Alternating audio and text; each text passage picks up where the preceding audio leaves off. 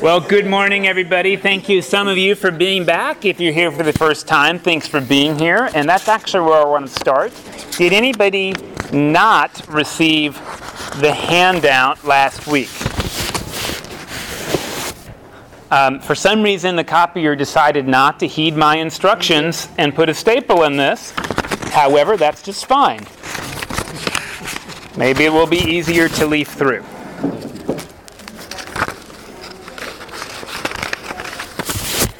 You. And you definitely want two of these if you're a couple, unless you've got some way of making that happen concurrently I don't know about.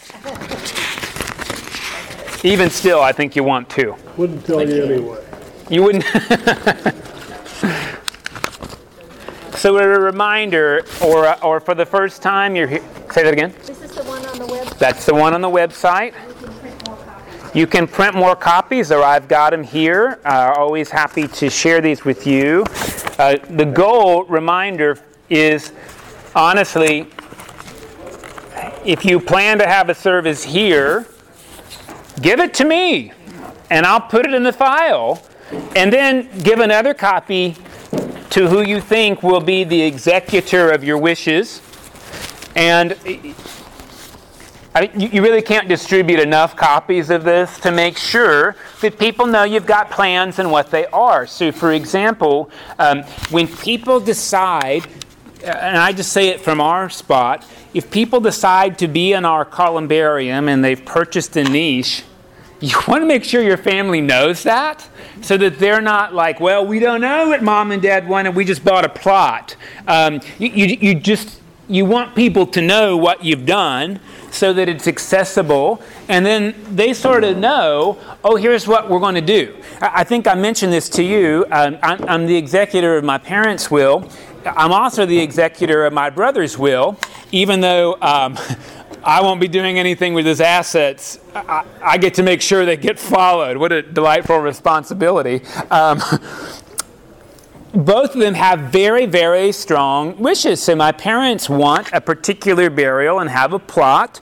Uh, my brother's Orthodox Jewish, and so that will be really something because he's got really strong funeral demands. They're not even wishes about where and how all of that's done.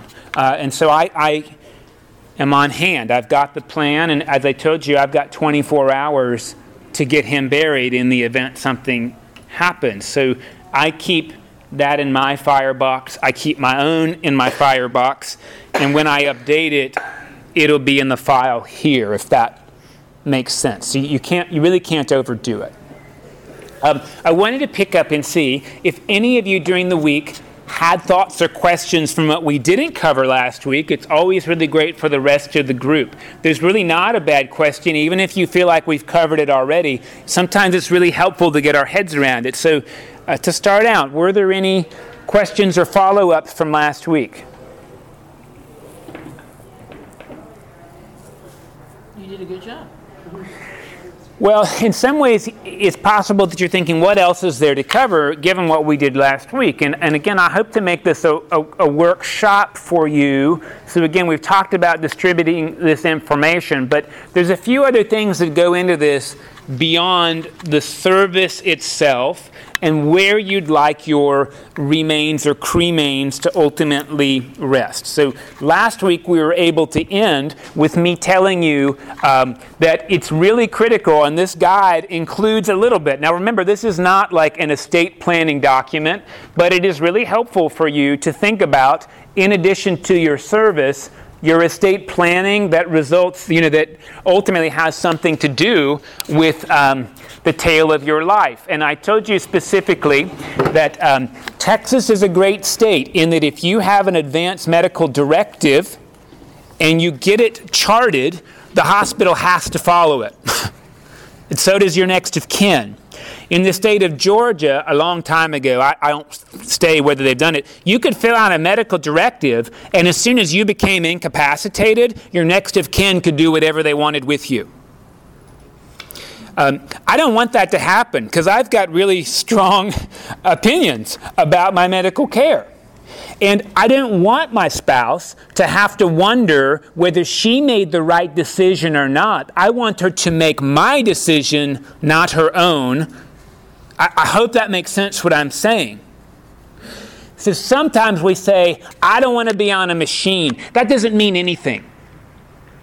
Because when they put an IV in your arm, that's a machine. They will do that when you have a colonoscopy. The colonoscopy. You will be on a machine, and, and you do want that machine.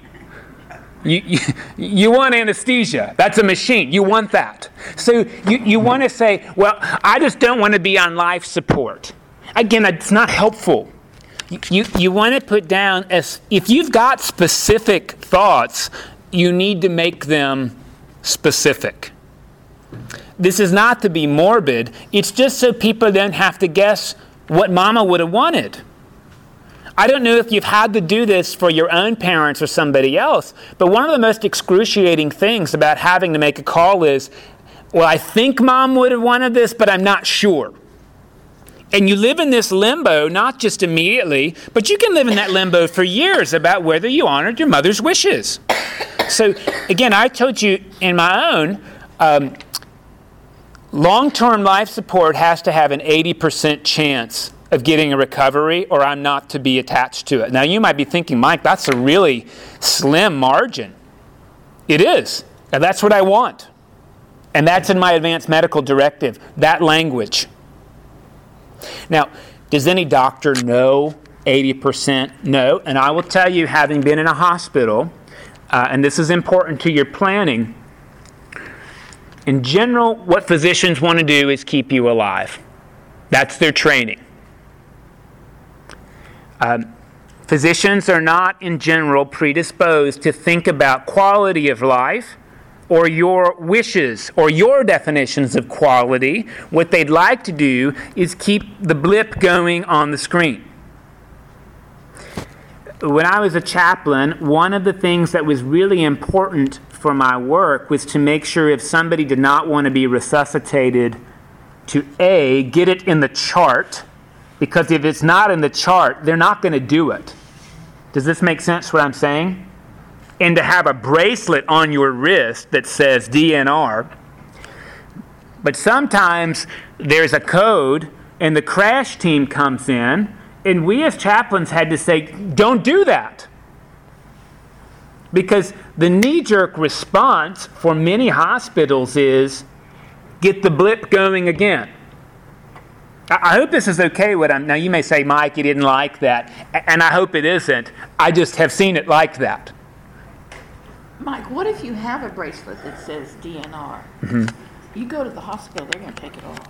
Uh, they might, but then you say, I think, if you're conscious, you say, listen, I want the hospital equivalent of this. Now, it's not always a failsafe, and this is one of those things you learn whether it's your child in school or you're in hospital. You need someone to advocate for you. I don't think it should be this way, but if you've had a loved one in the hospital in care, uh, my experience is you've got to be their advocate.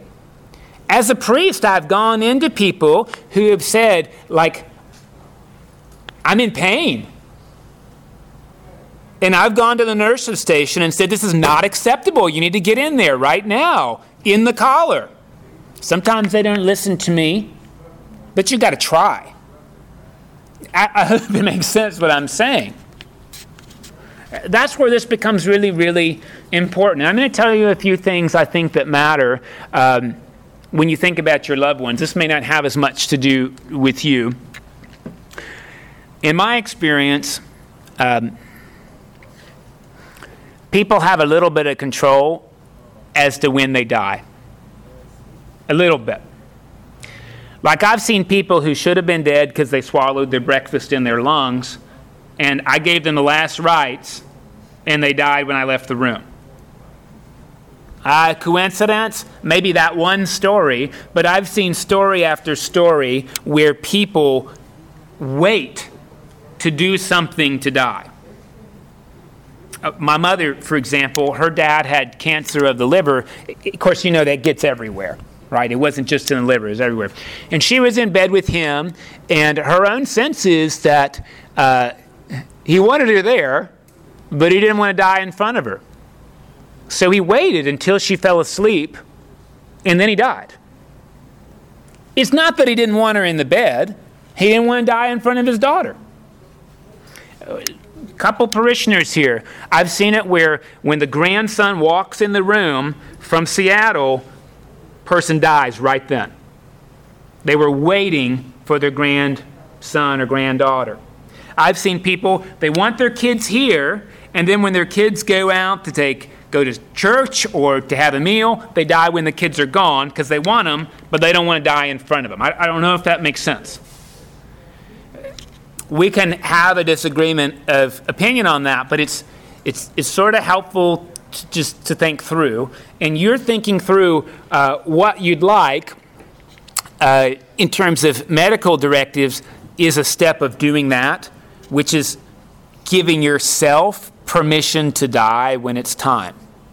Now, if you've ever been involved with hospice, one of the ministries of hospice is that you give each other permission for the dying person to die. Has anybody done this with hospice before? It should be intentionally phrased like that I'm giving you permission to die. That may sound funny, but I've seen 54 year old people beg their dad to stay there because they need them, and dad stays. It's clear it's painful. Uh, and, and this is part of the dying process. Now, this side of it, how do you prep for it? I just, I don't know the answer to that except that plant in your head that happens. And, and this thinking is really uh, an opportunity for you not to have to hold on to manage this later because you can manage it now. Yes, ma'am.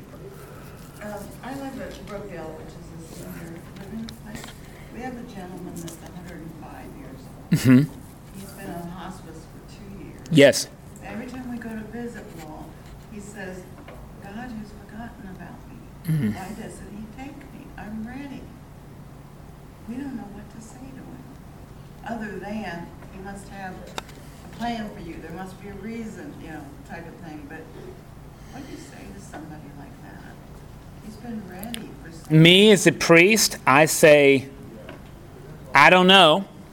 And honestly, saying it gently, I think you've got an opportunity to wish you were dead or to be alive right now. The truth is, most people are not afraid of death. This is maybe surprising to you. Most people aren't afraid of death. Most people are afraid of dying, not death. And I think the fear of dying can sure get in the way of us living. So, gently, I would say, what could you live for today? Given that your life does not seem to be in your control. Now, I've had a parishioner once upon a time who uh, told me that she was dying for about three years every day, and she wanted to die. And uh, there came one day where I said, You are not ready to die, let's be honest. and she said, Damn, you're right. Well, that was a lovely moment. Now, I wouldn't have said it the first time, but I'd gotten to know this person. And um, when it did come time, I think she was ready. But I'll tell you, similar, she was waiting for a grandchild to be born. And when the grandchild was born, she wasn't ready because she wanted to have time with the baby. But she was holding on. Uh, so I think the question is okay, okay, I hear that you're ready. But while you're waiting, what could, what could you live for today? Gently. I didn't like being a chaplain in a hospital. I'm going to say this because I had to visit patients who did not request a visit. And that is like my least favorite thing in life to do is to try to talk to somebody who doesn't ask to be talked to valuable things happen, but I love being your priest because even if you don't want me, I'm sort of your priest and I can show up and there's at least a reason to be there. I, I don't know if that little bit was just helpful that we did. But I hope it expands your, your, your thinking because you can't put this in the document, but it is helpful to be aware of what is it you think you need to live for do you need to live for those things? This is important in the dying process. I'm going to plant sto- another story. This has to do with uh, fundamentally uh, the way I've been sort of pushed to pray. I- have mentioned it. I had a lady in uh, Coronado who was a beautiful person. I mean, she arguably was one of those people who could really see the beauty in every person, regardless of how hard they made that. and her children, she'd raised them in church and they just weren't interested in raising their own children that way. So she was the link to her grandkids in church, and her faith meant a great deal. And she was diagnosed with stage four ovarian cancer. Now, I'll tell you, my funeral plan says stage four, I'm not treating it. You make your own choice. Um, stage three is debatable. Stage four ovarian cancer, if you know anything, is like stage four prostate can- uh, no uh, pancreatic cancer. The name in the institution is it's the kiss of death. And I was praying for this lady one day, and I'll just tell you, I was praying, God, help her to figure out to just accept this and die peacefully. And I had this strange thing happen to me that rarely happens. This little voice from inside said, Why do you get to pick how she lives and how she dies? Well, I didn't acknowledge where that came from, but I went ahead and had a dialogue with that voice in my head. Because I've seen people die from the chemo, not the cancer. Because the death from the chemo is way worse than the cancer. Because you can't escape this and that. And again, this little voice came back and said, But why do you get to pick why she dies? and how? And when? I decided that was the voice of God. And uh, what was happening in prayer was not me trying to get God to bring about my will, but for me to actually think, to think in God's presence about how to be present with another human being. So my prayer ultimately had to change to God, help her to know where to put her energy and to have peace in putting her energy in either dying or fighting but help her to have peace wherever she puts herself and to have some discernment. Now, that may sound like a weak prayer, but it was all I could pray with integrity. Now, that woman fought that cancer, and um, boy, it was hard, and she got another year and a half of reasonably good quality life. And it came back and she died. But thinking through uh, what kind of death and what she wanted to live for and whether or not um, that was achievable. Those are all important parts when it's time for you, when you're presented with an opportunity to die or not. I just I want to put that out to you. You won't find that in the plan. Why I choose to hang on to life against all odds. uh, but it's helpful to think about that might be really weird, and you're welcome to say, Mike, that's the dumbest thing you've ever heard and uh, you've ever said, and here's why I think you're wrong. Th- this is not a lecture, it's really meant to be a workshop. so, what things are on here uh, and, and, and other thoughts? Um, along the way, I've learned a couple of weird things. There was a lady who um, updated her funeral plan every day for three years. Uh, some of you know Nancy Weiss. And uh, I'll tell you, when we got there, it, I mean, it was exactly what she said. Um, one of the things she did that was brilliant, that I thought on the outside would never work, is she wanted a reception at her funeral, but it was to be before the service. So we told people the funeral's at 10. And people came at 10 into the reception, and at 11 o'clock we started the service. Uh, this might seem really backward, but the interesting thing was for her family, they only had to visit for an hour. They did not have to be here for three hours waiting for people to leave. So people mingled and they told stories, nice to see you. They were all here. And then they went and had this formal service and they said goodbye together. Now, I'm not telling you pick your reception before your funeral but I'm going to do that. because I don't want my wife waiting for people to leave. There's a lot of people that know me that don't know her, and I don't want her to have to take care of them. We do that differently according to who we know. But this is an interesting thing to think about. There's only the rules you make. There's not the rules of the church or the priest or what your parents or grandparents did. You really have an opportunity to say, This is what I want to do. Now, if you say, I don't want a service, please trust me and make a plan for a service. Even if you don't want it, reminder, it isn't for you. The service is for everybody else. Do people need a service? Yes. I don't know if people will come. Let them choose. You make a service. Really important. You may feel like, uh, well, you don't want to bother, you want to weigh people down. Please let them choose that. And, and again, pretend you're going to have a service, and then the plan you want the one you want. And think about your folk. Like I say, um, I would do something different for my parents than I would for my wife, but I want to give an opportunity for my wife, but I also want to honor her and think about what she'd like. Does, does that make sense, what I'm saying? If you're not sure what your adult children want, ask them.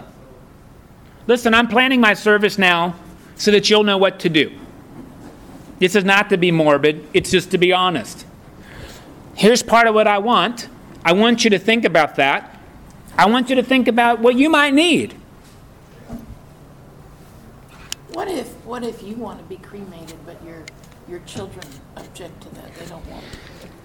If my children were not going to do my wishes, then in my will I would say the executor of my body is somebody who will cremate me. That may hurt your kids' feelings, but that's the only way to achieve what you'd like.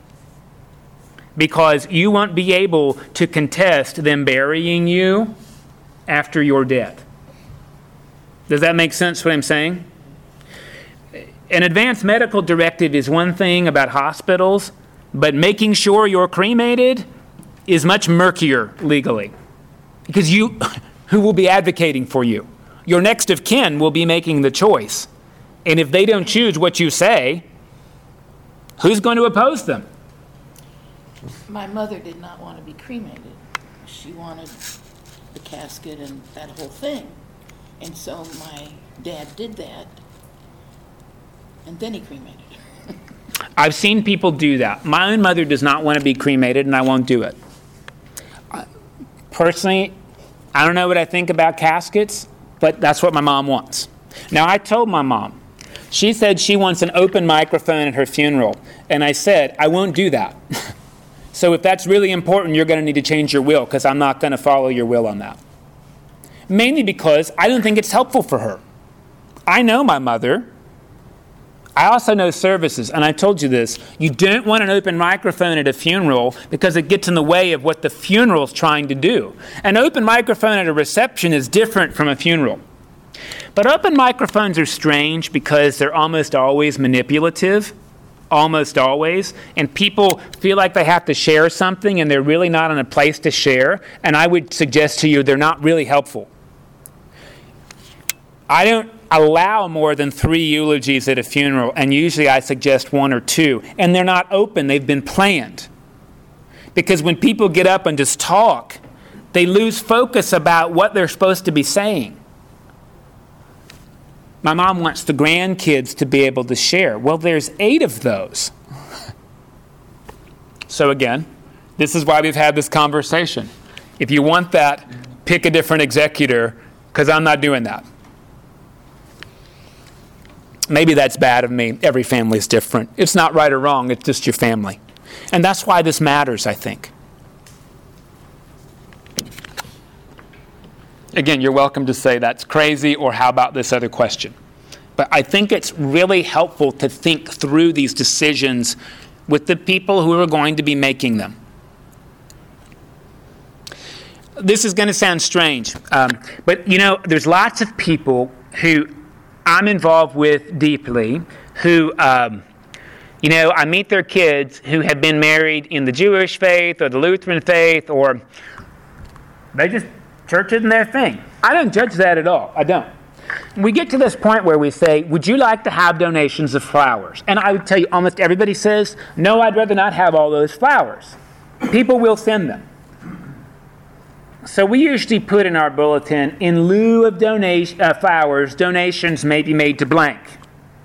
And I've had people say, yeah, you know, Dad really liked the Armand Bayou, and, um, you know, uh, I think it's important that people can read Braille, so how about the Armand Bayou and, and the Society for the Blind? Those are great causes, right? They are, they're great. And then, only because I was taught to do this from somebody I trust, I usually say, you know, I sense that because your father was on the vestry of this church five times and the leadership of such and such ministry for 25 years, I, sense the church was very important to your father. And I'm not telling you you have to honor that, but I want to raise that to you as something your father spent his life on. Um, I didn't do that to be extortion. I didn't do it for that reason. I do it to represent the person who's died and the person whose life we're celebrating. It's not about money, it's about representing values. So on my funeral plan, it says in lieu of flowers, donations may be made to one, two, three, so that my kids don't have to try to figure what my values are. It's not about the money, it's about representing me. Does that make sense what I'm saying? Now, I don't have a will. I'm not, a, I'm not an attorney. Uh, but I tell you why I don't have a will. In California, if you owned land worth more than $25,000, which meant if you owned a postage stamp, uh, when you died, your property was going to probate court regardless of whether you had a will or not, it was going to probate. The average probate court cost was $32,000. That's in California. My wife went to law school and she took a trust class. She's not a trust attorney, that's not what she does. And she didn't know that. Well, I didn't know that either till I learned it in church, of all places. And so, what did we do? Well, we thought uh, our $500,000 mortgage is really not a treat to pass on to our heirs, particularly if they have to pay $32,000 to assume it. So, we paid uh, about $1,500 to make a trust, which meant the home and the mortgage bound up in it would never go to probate. In Texas, I think it's a wash. I think the probate court cost is about the same as making a trust. The difference being an asset in probate goes to court before it's awarded, and an asset in a trust passes on to the uh, custodian of the trust without going to probate. I hope I, ac- I accurately represented that. You did. I have a trust, and that's exactly why I did it. Uh, this is also true about checking accounts. I'm not putting my daughter on my checking account. She's six. However, to pay for my funeral, which will cost money, I don't really want my mother to have to pay her money for my funeral and wait to assume my checking account 30 to 90 days later to reimburse herself. So, I can add her to my checking account now. This is only with people you trust. and then I can pay for my own funeral. Does that make sense what I'm saying?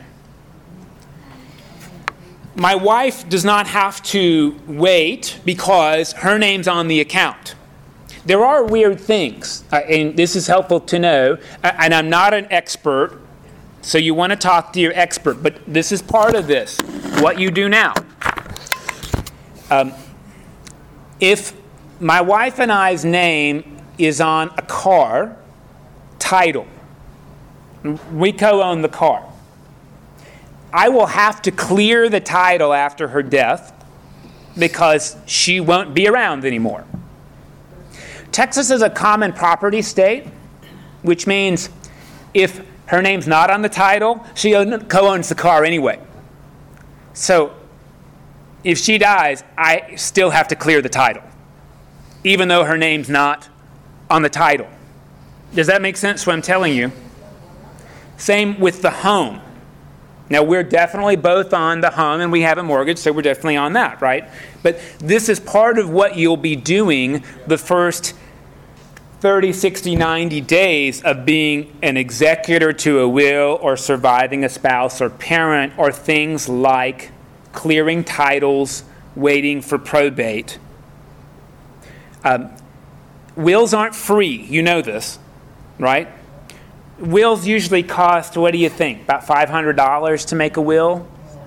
Are they more than that? 750. 750 okay a revocable trust is um, $1500 $1700 you still have to clear titles uh, but again assets can pass directly and you do want to think about things like when to put your kiddo on your checking account or your savings account. By now, all of you know, right? If you've got a pension or you've got a 401k, you need a beneficiary other than yourself, right? I mean, you, you want to do that. You don't need to have 10, but you need one or two. I've got children. Well, I've only got one minor child left. Um, I've got plan A and plan B for guardians. Because plan A is 72. So I've got, a, I've got a plan B. Does that make sense? Uh, some people go all the way through plan F. You need to be comfortable, but I don't think you should be neurotic. Whether that's an asset or a custodianship. Are these on here? Well, they sort of are, right? There's sort of things here like uh, important documents and advisors, helpful to have that on your plan, not only in your firebox and in your successor and your heir, but I think it's helpful to have in the church because we're just another link in the chain of being an information giver and sharer. I, I hope that makes sense.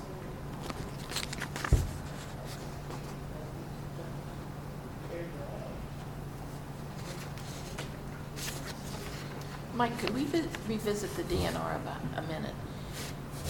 Um, You have one in your firebox and you've given one to your child or whatever, uh, a good friend. Should you give one to the local churches? I mean, not churches, hospitals. Uh, I don't know if hospitals will keep that outside of your being there. I mean, the truth is, if you really want to dot your I's, you, you, you need your, your person if you're going for, I mean, listen, very rarely do we say, I've had a heart attack. I'm going to go home and get my advanced medical care directive and take that to the hospital with me and make sure they chart that.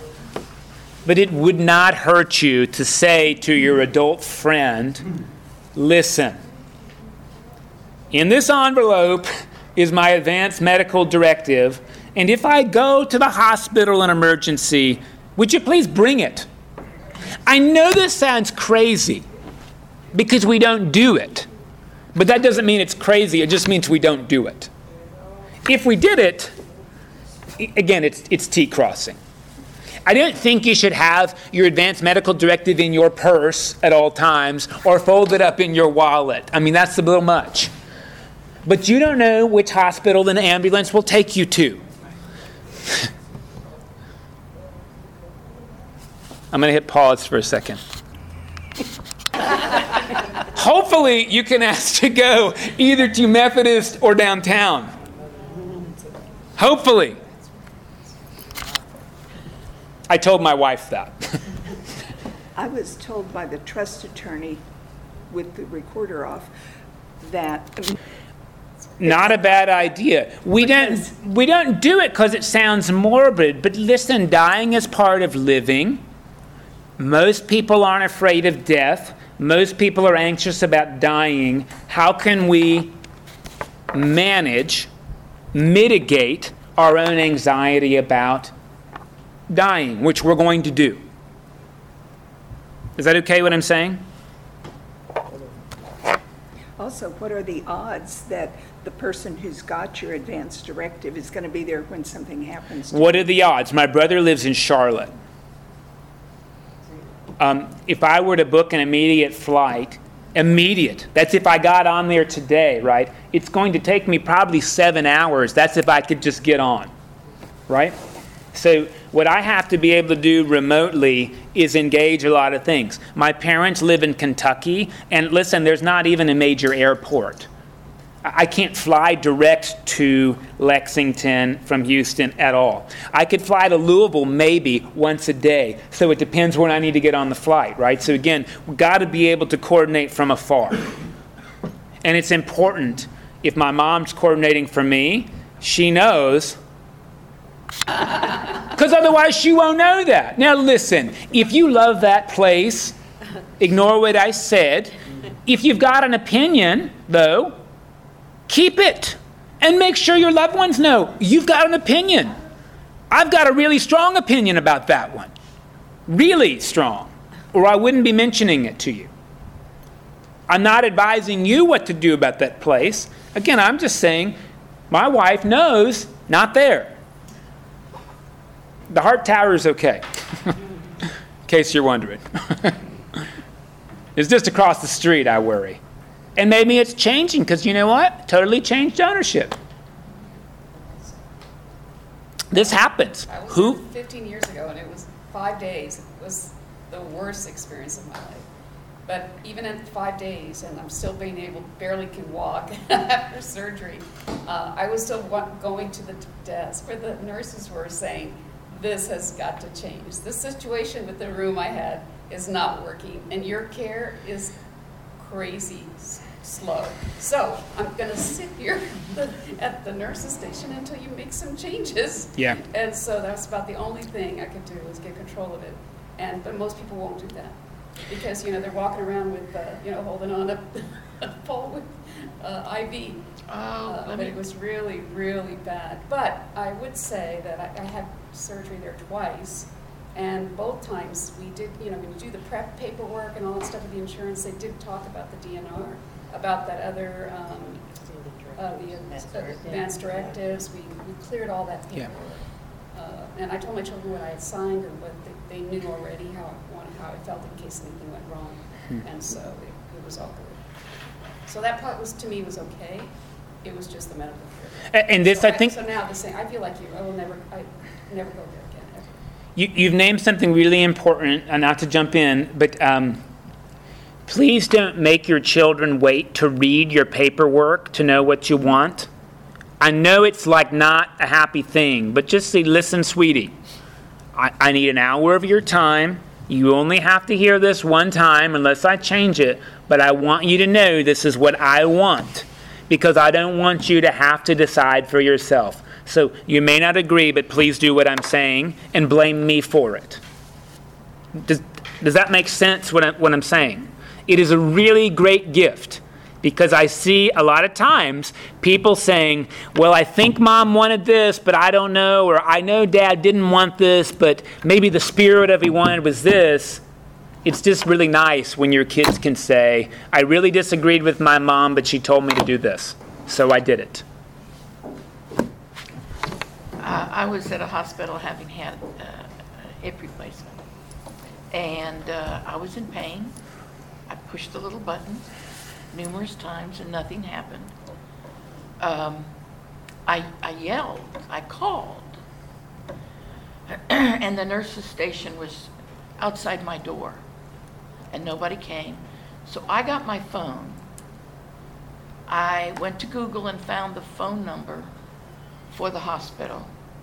I called the phone number, asked for the floor, the nurse's station, and I said, I'm in room such and such, I'm in pain, and I need you. Yeah.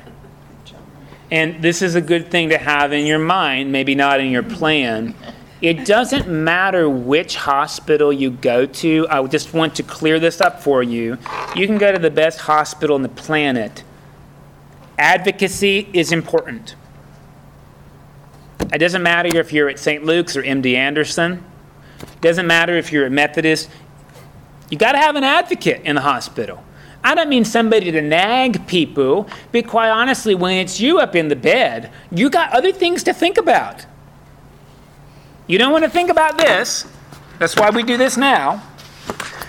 And it's really helpful to think about hey, who would I ask? I don't mean to stay with me all the time, but outside of my spouse, who would I ask to sort of be my advocate? Hey, the doctor's coming at 10. Could you come to make sure I don't miss something? I mean, you can write it in here. You can write anything you want in here. Uh, the goal is just to, you know, again, to mitigate the anxiety that comes around the dying process, which will happen to you and is natural and not bad.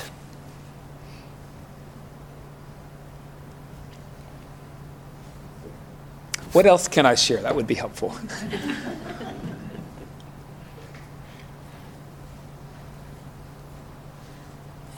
I found one thing, I've had two friends who, that I worked with, that um, talked to me, but not their family. I'm not sure why in either case. They just didn't want to make their wife or husband have to think about things they didn't want to think about. Yes. Which is, I think it's silly, but that's how they were. And so they told me what they wanted, and what one wanted was to have, he was musician, he wanted to jam at his house, and then he wanted to go to sleep and that, have that be it. And so I said, choose that then, just do it. And tell your wife. So he told his wife he wanted to jam, and they had that Saturday night. She woke up and gave him pain med at two in the morning, and as soon as she went to sleep, he went on. He died. And another friend, the same thing. She said, I want, I want to just go to sleep today and go on. And so I said, well, choose that then. I mean, it's kind of what you were saying. It's the permission to die. It's the whole the permission to die. That's what it was. Yeah. And they both apparently just needed, I'm not anyone to give my friends permission to go, but they, everyone was hanging on to them so tightly. Yeah. I think it's hard. So it's, what do you want right now? Yeah. If they're awake and can say. Agree. Back to not wanting someone to watch you die. I was front, was, was with Frank's mother when she when she died. And I loved her. And so she was in the hospital and I was looking at her. And she said, don't look at me. And I always thought she didn't like me then. She must have not liked me. If she didn't want me to look at her. Were you saying that people don't want somebody to watch them? That really hit home with me. So That was just, she didn't want to be seen. Yeah. The two people I was speaking of didn't want their, their loved ones to be in pain when that happened. Yeah. So, It's, I think it's, this is why I hope it's really helpful, because again, many of you, I'm sure, have been around someone who's died, looking at our relative age. And, and it's just helpful to hear, like, I really wanted to be with so and so when they died. That's fine, but they may not have wanted that. And they got to pick, not you. I, I just, so I'm glad to hear that's helpful, because I, I want to make sure I repeat it then, right? Yes. I, I really believe people have some control. Some. Even if they get hit with a car, I think people have some, some control. So Mike, uh, Jenny hosted uh, one of the workshops here with Barbara Karnes. Yeah. And so I, I ran the video and, and I didn't make that, but Mike loaned me the, the CD and I watched it. And Barbara Karnes was wonderful. So she's uh, on, on our end, right in San Francisco, but has made her her occupation and her career about helping families. And one of the main points she makes is that nobody should ever die in pain, right? Not in this day and age, no one should should die in pain. And I, I thought if you haven't seen that, it's fantastic. Mike, Mike's got these. Who was here for when Jenny did that? Was anybody here for that? Right? You agree? Am I am I missing anything? No, when she, she talked about, um, people who said, you're just gonna overdose my relative with morphine and you're gonna kill him early. And she said, no, because if you're in the hospital for an injury, you don't have a lot of time to find where the, the, there's a thin line, you know, there's pain here, there's no pain there. So if you have had surgery or something, you want to err on the side of too much because the person is, you know, is getting well and is going to be up and about, and why have them suffer? But if you have a terminal illness and, say, hospice has been coming in, they can tell very accurately where that line is and will give your loved one just enough to keep them out of pain, but not knock them out or push them. Yeah. I mean, I think it is helpful to hear from those people who have a terminal diagnosis that you can self select your morphine with a pump, right? I don't know if you've been around folks that do this. And in general, when I visit with them, they choose.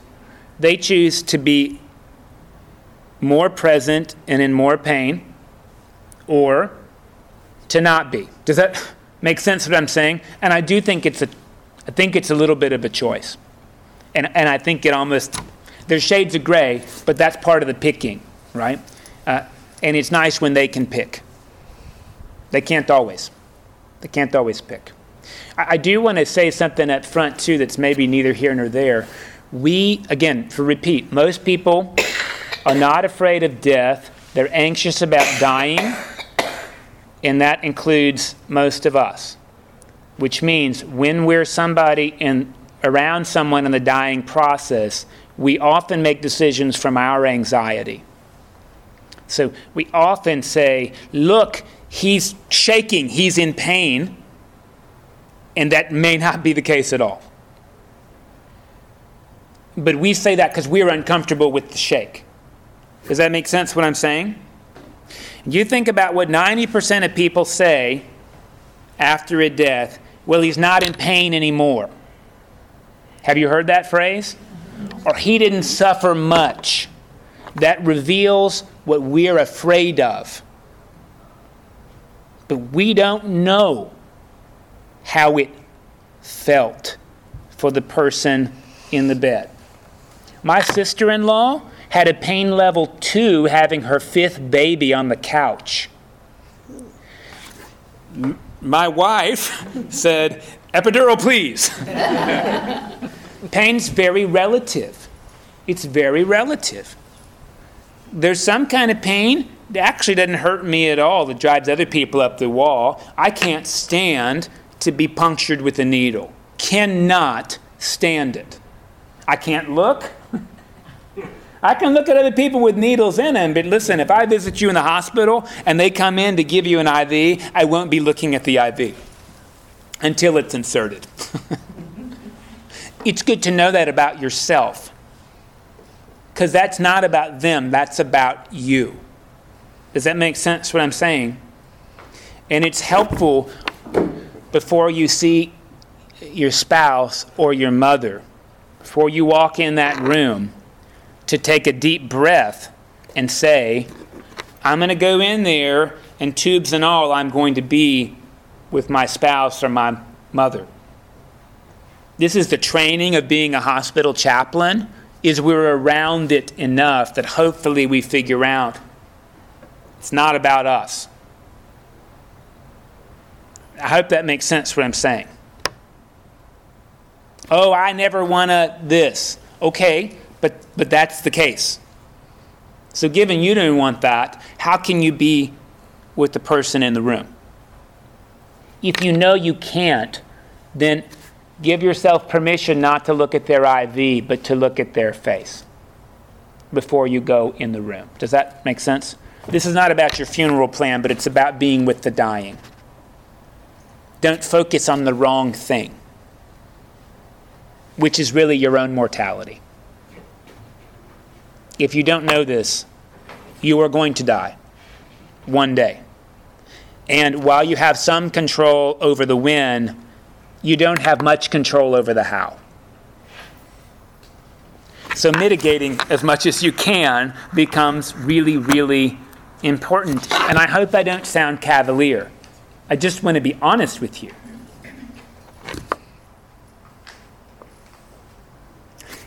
Any other questions or thoughts?